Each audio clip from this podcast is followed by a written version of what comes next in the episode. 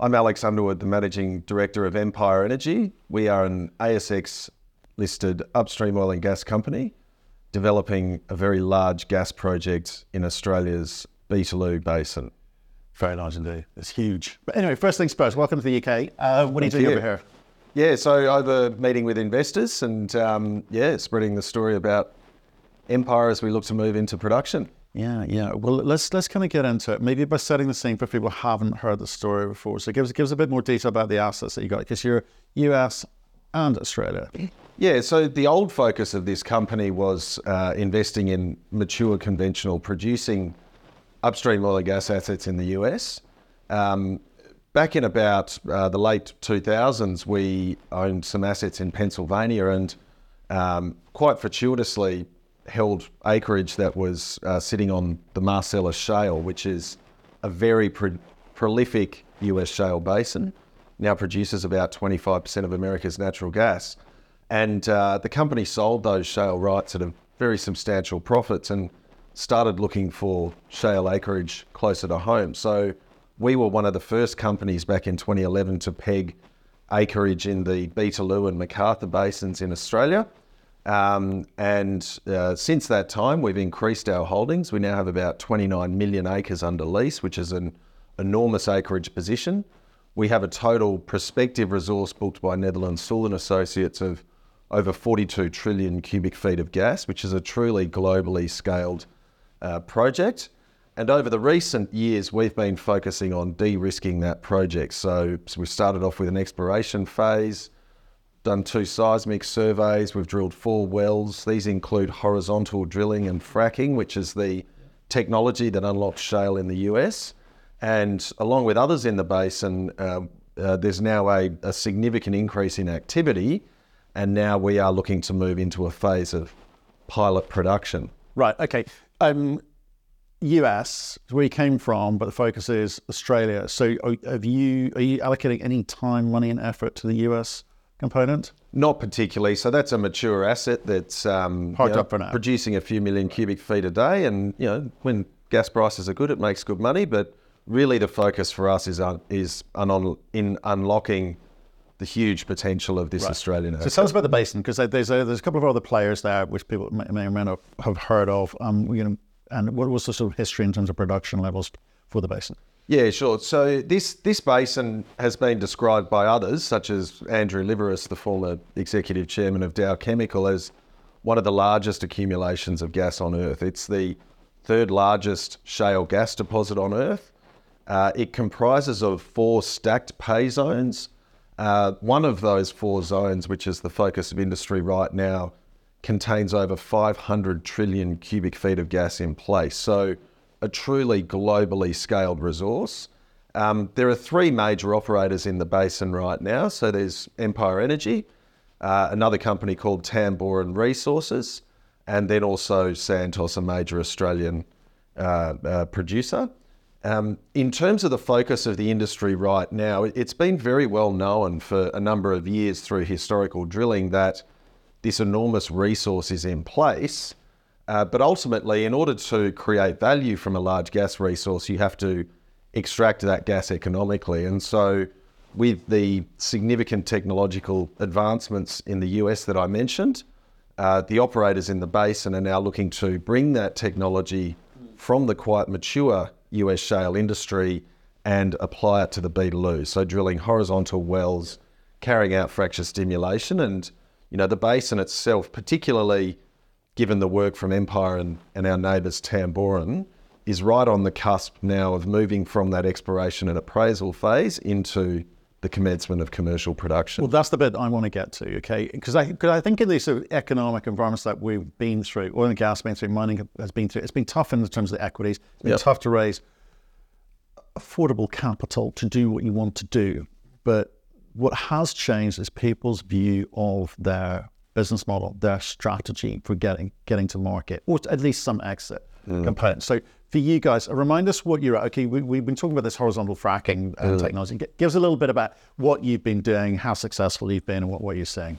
Yeah, sure. So uh, I joined the company in 2018, and over the last few years, we've been moving through that exploration and appraisal journey. So We started off with seismic surveys to identify where these rocks are under the ground, and we could see a continuation of the shale formations from the neighbouring blocks. We, we sit next door to Santos.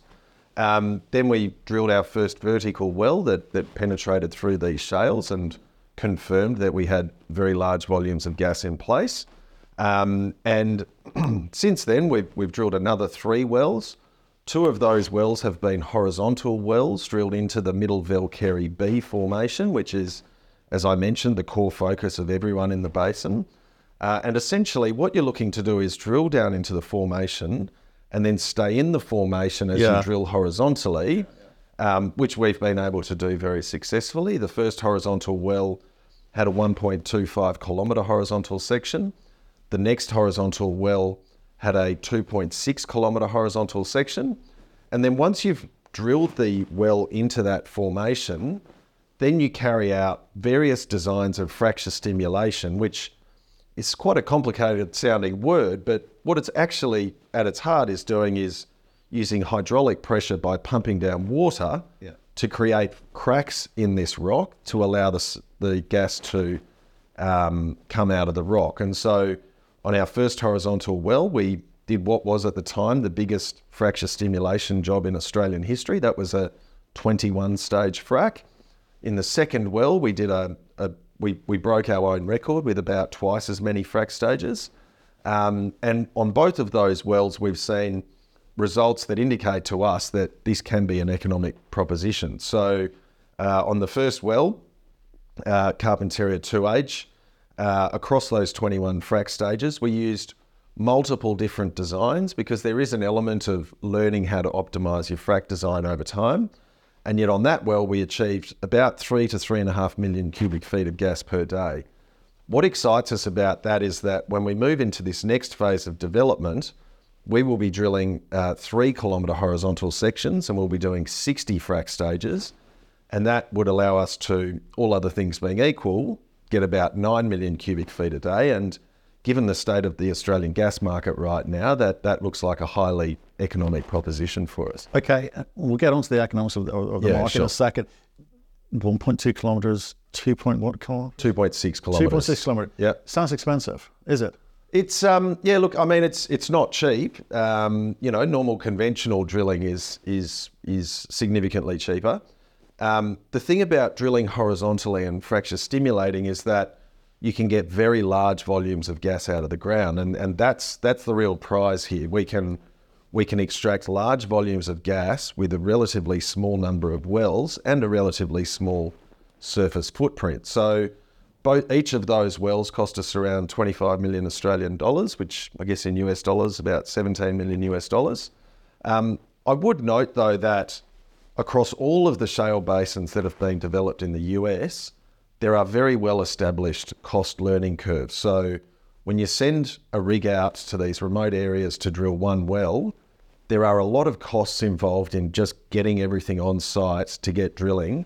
Um, once you scale up and drill multiple wells in a program, you see very significant opportunities for cost savings. So we've done some very detailed costing work, and we believe that in the full scale scenarios, we should be able to reduce those costs by around 50%. Okay, okay.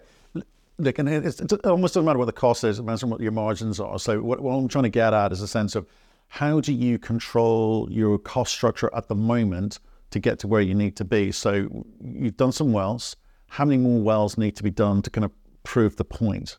So yeah, so it's a constant learning journey in shale Yeah. gas development. Um, again, if you look at some of the US basins, despite the fact that thousands upon thousands of wells have been drilled in these basins, productivity continues to grow, and it's because it's a constant process of optimizing. So, how far apart you space your frac stages, how how much water you pump into these stages to optimize the size of the fracs, um, the concentration of sand that you put into those fracs to hold the fracs open, what type of fluid systems you use. Um, and so you, you're continually increasing productivity. Um, you know, on our numbers, we're looking at uh, extracting somewhere in the order of eight to 10 BCF of gas per well. And, you know, to put that into dollar terms, at a $10 gas price, that's about 80 to $100 million of revenue per well.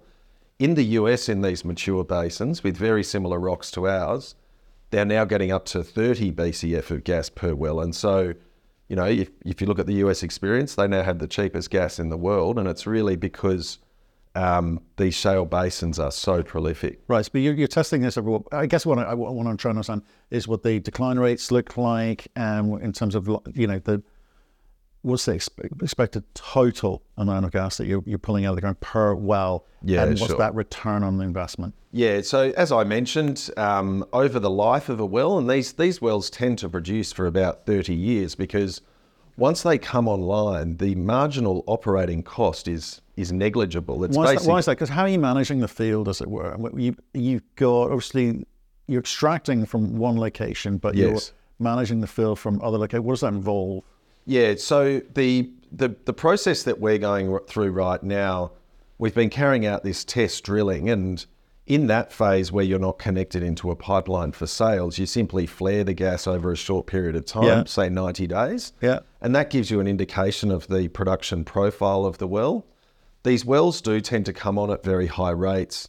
Then they tend to drop quite quickly and then level off. Right. And produce at a lower rate for a very long period of time. With help. As, as in, do you have to, con- con- is there a continual OPEX cost to kind of in yeah, terms of so, like forcing it, pumping water down elsewhere to kind of manage that field is I guess yeah so the yeah so the the cost of managing the field once it's in production is very minimal so essentially what you do is you you drill the well you carry out these fracs yeah then you um, bring under the pressure of the earth you bring a portion of that water back to surface and then the gas breakthrough occurs and it starts producing over that remaining life of the well, the, the, the, marginal operating cost is minimal. It's essentially people in the field, you know, checking gauges and things like that. And that's what gives them these very long lives. Um, given that they come on at high rates and then drop quite quickly before leveling off, what you tend to find is that the payback on the capital invested yeah. is very, very short. So, um, to use the uh, one of our wells as an example, Carpentaria 2H, that produced about um, 300 million cubic feet of gas over only four months. As I mentioned, the future development wells will be three times the size, so that's about a BCF of gas in the first four months. And so, at a $10 gas price, you're actually getting, you know, close to half your total capital cost back just in a few months. Right. And so these wells tend to have very high internal rates of return, and then decent you know, ROIs um, which allows you to reinvest your capital into continuing to grow the production base. Okay, so you're sitting in a big field. Someone's described it as the, the biggest in the world, whatever his words was. Yeah. It's big. Um, small, small company where you've got to be careful with how you allocate your capital. Yes. It's tough to raise money in this market. I get the return profile that you're talking about in terms of return on capital invested. Um, do you what, what's the what's the end game for you here? Because you, you last time we talked, we talked about you know, doing LNG up into Darwin. We talked about you know pumping domestic gas you know for use on the east coast of Australia, Brisbane, etc. Yeah. Um, how do how do you has your plan changed? No, not at all. So um, we have a three-phase commercialisation strategy. Phase one in, is involved in putting a relatively modest amount of gas into the existing pipeline that traverses our tenement. Yeah. Um, now, I say relatively modest, but to, to fill that pipe, which is about 25 million cubic feet of gas a day, that would get us to over $100 million of revenue a year, which is quite material for a company yep. of our size. Then in the later phases, we're looking at much higher volumes, so a couple of hundred million cubic feet a day in phase two. And ultimately, this field is big enough that we could move to, you know, a, a thousand, a, a billion cubic feet of gas a day into LNG export. Having said that, um, you know, I spent 10 years of my career uh, as, as an investor and financier of upstream oil and gas companies at Macquarie Bank. And so I have a very, very keen awareness of the capital intensity that, of this industry that we work in. Um, that has driven in many ways our, our phased approach to commercializing this project. So looking to, I guess, ring fence the amount of capital involved in getting us into production and cash flow. Yeah. And also, I think when I look back at some of the um, similar companies that uh, have been very successful for Australian investors, I think a very strong analogy to what we're trying to do was the coal seam methane boom in Queensland. So, there were companies um, such as Queensland Gas and Arrow Energy. Um, in, and interestingly, a number of our major shareholders were major shareholders of these companies, so they see a similar opportunity. And these were companies that were sitting on enormous deposits of coal seam gas in Queensland.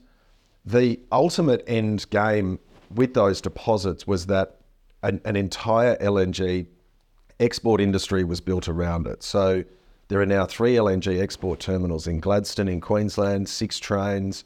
About $50 billion of capital has been invested, and it's been a game changer for Australia's economy. But those companies that were successful as small companies in the early days were really focused on demonstrating that the gas could be extracted commercially. And that doesn't require $50 billion. That can be done in a much more modest Huh. way when it comes to capital investment.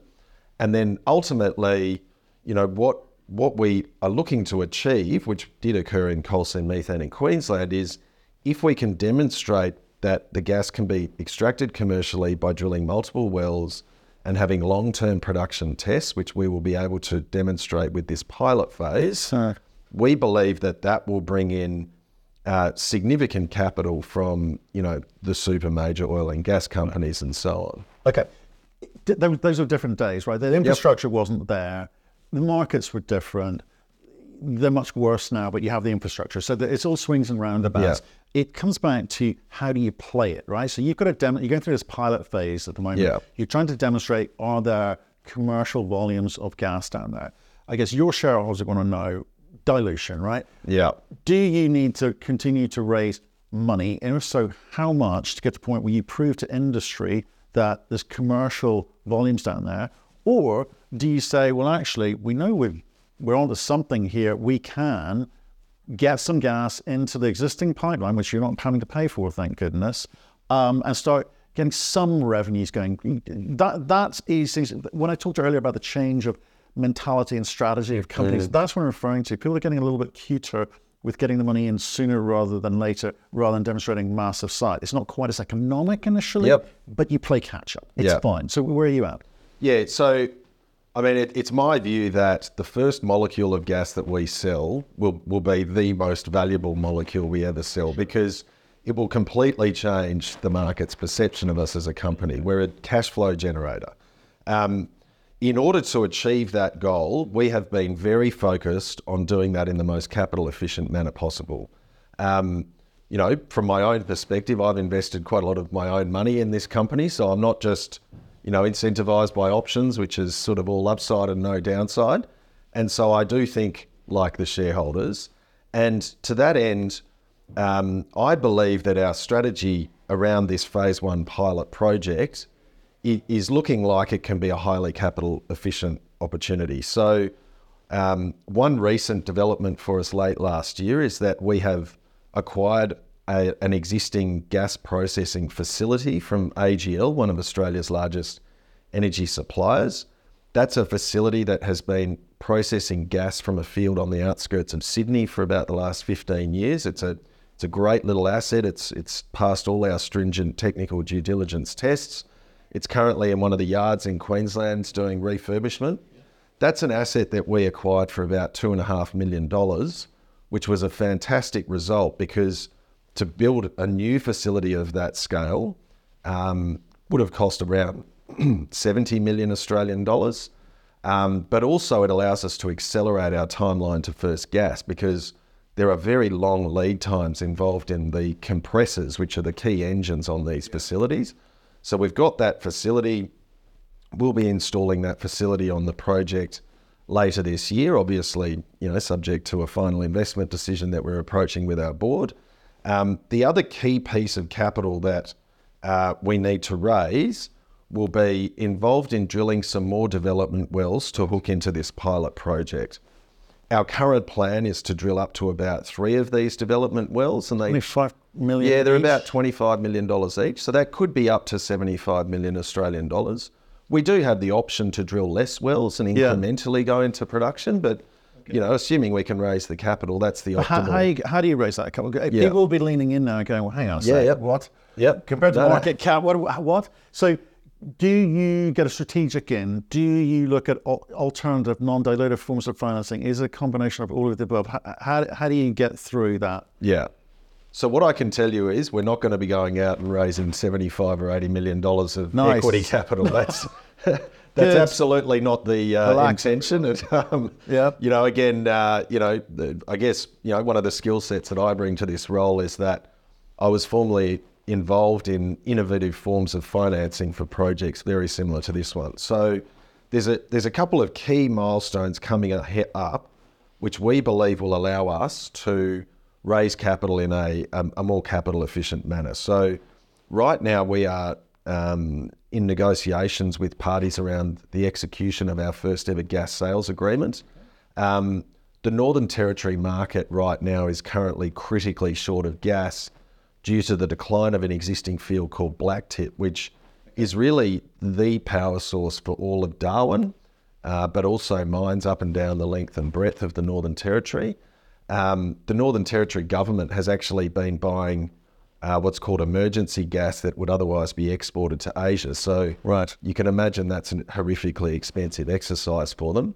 Um, and so the Northern Territory market desperately needs a source of new gas very soon. Okay. Um, and what that creates as an opportunity for us is, you know, we expect in the not too distant future to have a gas sales agreement in place at a decent price. Okay. Now, what that will allow us to do is look at project financing, for example. Yeah. Um, we have an existing debt facility in place with my former employer, Macquarie Bank, who have been great supporters of ours. Um, and there will be the ability for us to borrow against that stream of future cash flows. And ultimately, what we're looking to do here is to minimise the dilution of shareholders' interests. Okay. So forward sales, good. Yeah. We like that, and that's specifically Darwin focus with the decline of. Um, so what was the So there's an existing field called Blacktip, Blacktip. um, which um, the, the contract that Power Water Corporation, an arm of the NT government, has with the operator of that field to acquire that gas is for 105 terajoules a day. The last I looked, it was down to about 20 terajoules a day. Um, the city of Darwin itself uses about 40 to 50 a day. Um, so there's a critical shortage, but also there are mines around the territory that are solely reliant on gas as their feedstock. Um, in terms of other sources of potential gas, so um, there's a there's a field operated by Santos called Bayu-Undan that has been helping to fill the gap. Um, but just in the last few days, Santos announced in their quarterly that that field will reach the end of its life in the first half of this calendar year. So there's a critical need for more gas to come into the market, and we fortuitously are working on a timeline that would look to fill that gap. Okay, so that's quite that's actually quite good. Domestic use case rather than exporting. yeah. Yeah, I think that's fantastic. Um, so we're up in Darwin, and we've got this facility outside of Sydney as well for the condensing, etc. So Yeah. priority allocation of time. and obviously, get the Darwin thing. Forward sales, perfect. Allows you to borrow cheaply, Yep. more cheaply against those forward sales.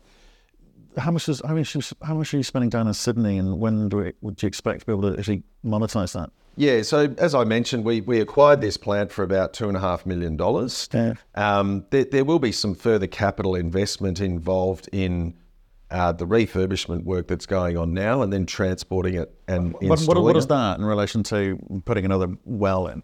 Yeah, so it, it, it there's a range of cost estimates on that facility, and it, it depends on whether we drill wells from just one pad or move out to another pad. But it's, it's somewhere in the thirty to fifty million dollar range. Right. Um, and you know, we we are looking at various funding options on that. But but one of the opportunities there, which again could be a, a highly capital efficient way for us to move into production, uh, could be working uh, further with APA Group, with whom uh, we've already executed uh, some agreements.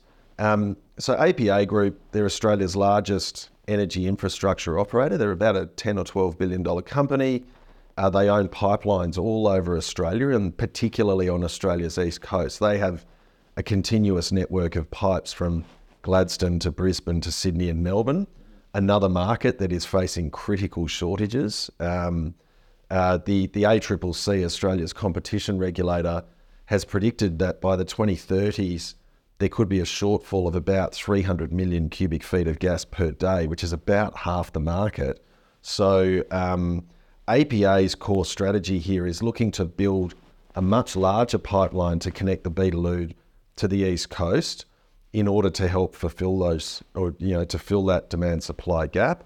Um, and uh, you know, we are very grateful for their support in terms of some of the early stage work that's being done. So, in order for APA to have the confidence to to build that very large pipeline, could, which could be you know a billion dollars of investment, they would obviously need to have reserves booked of scale in the Beetaloo. They'd need to see large long-term offtake agreements with East, Coast markets, and what they are looking at doing to help help us and our neighbours Tamboran move into development to get to that stage of maturation of the basin is to help with funding on some of these pilot projects. And we're in discussions with them around a potential for them to provide the capital for those surface facilities, uh, which obviously then we would repay through the cash flows of Yeah. the operation. That's fine. That makes sense. Um, can you can we talk about okay? You got three stages or three phases that Yeah. you want to go through. And stage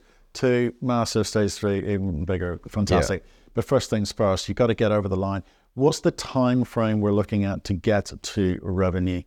It's actually not that far away. So, um, you know, I've been in this job for about five or six years now, and um, you know, we we we have a plan for this year that is as follows. So, over the next five months, between now and the end of the first half of this year, we are working on execution of gas sales agreements, uh, completing the the funding packages that I've just described, uh, the regulatory approvals. So there's a key regulatory document called an Environment Management Plan, which is a Northern Territory approval. Uh, we'll be submitting that document in the next week or two. Um, I should stress that'll be the fifth EMP for us. So we've had four successfully approved before, and we've operated within the parameters of those documents. Um, and then also the Indigenous sign off. So we've been in active discussions with our traditional owner partners around moving from the exploration phase into the production phase. Um, and we're, we're looking at doing all of that work with a view to getting a final investment decision sign off from our board in the middle of the year. That would have us in the field in the second half of the year, installing the gas plant and all the surface facilities, drilling up to three wells. And then, um, in the event that we can carry out that plan, we would actually be in commercial production and sales early next year. So we're looking at around 12 months to first cash flow. Not too bad. Well, I, I, I like this conversation because I'm I'm I'm not spending time talking about technically. Can you find the stuff? Yeah, Okay. it's- it's there. I've got that confidence. It's there. I'm what I've got out of this is there's a plan to commercialize this thing, and in short order. So I appreciate you coming in. Stay in touch. Thank you me very you much. get on. Great to see you, Okay, Matthew. mate. Cheers.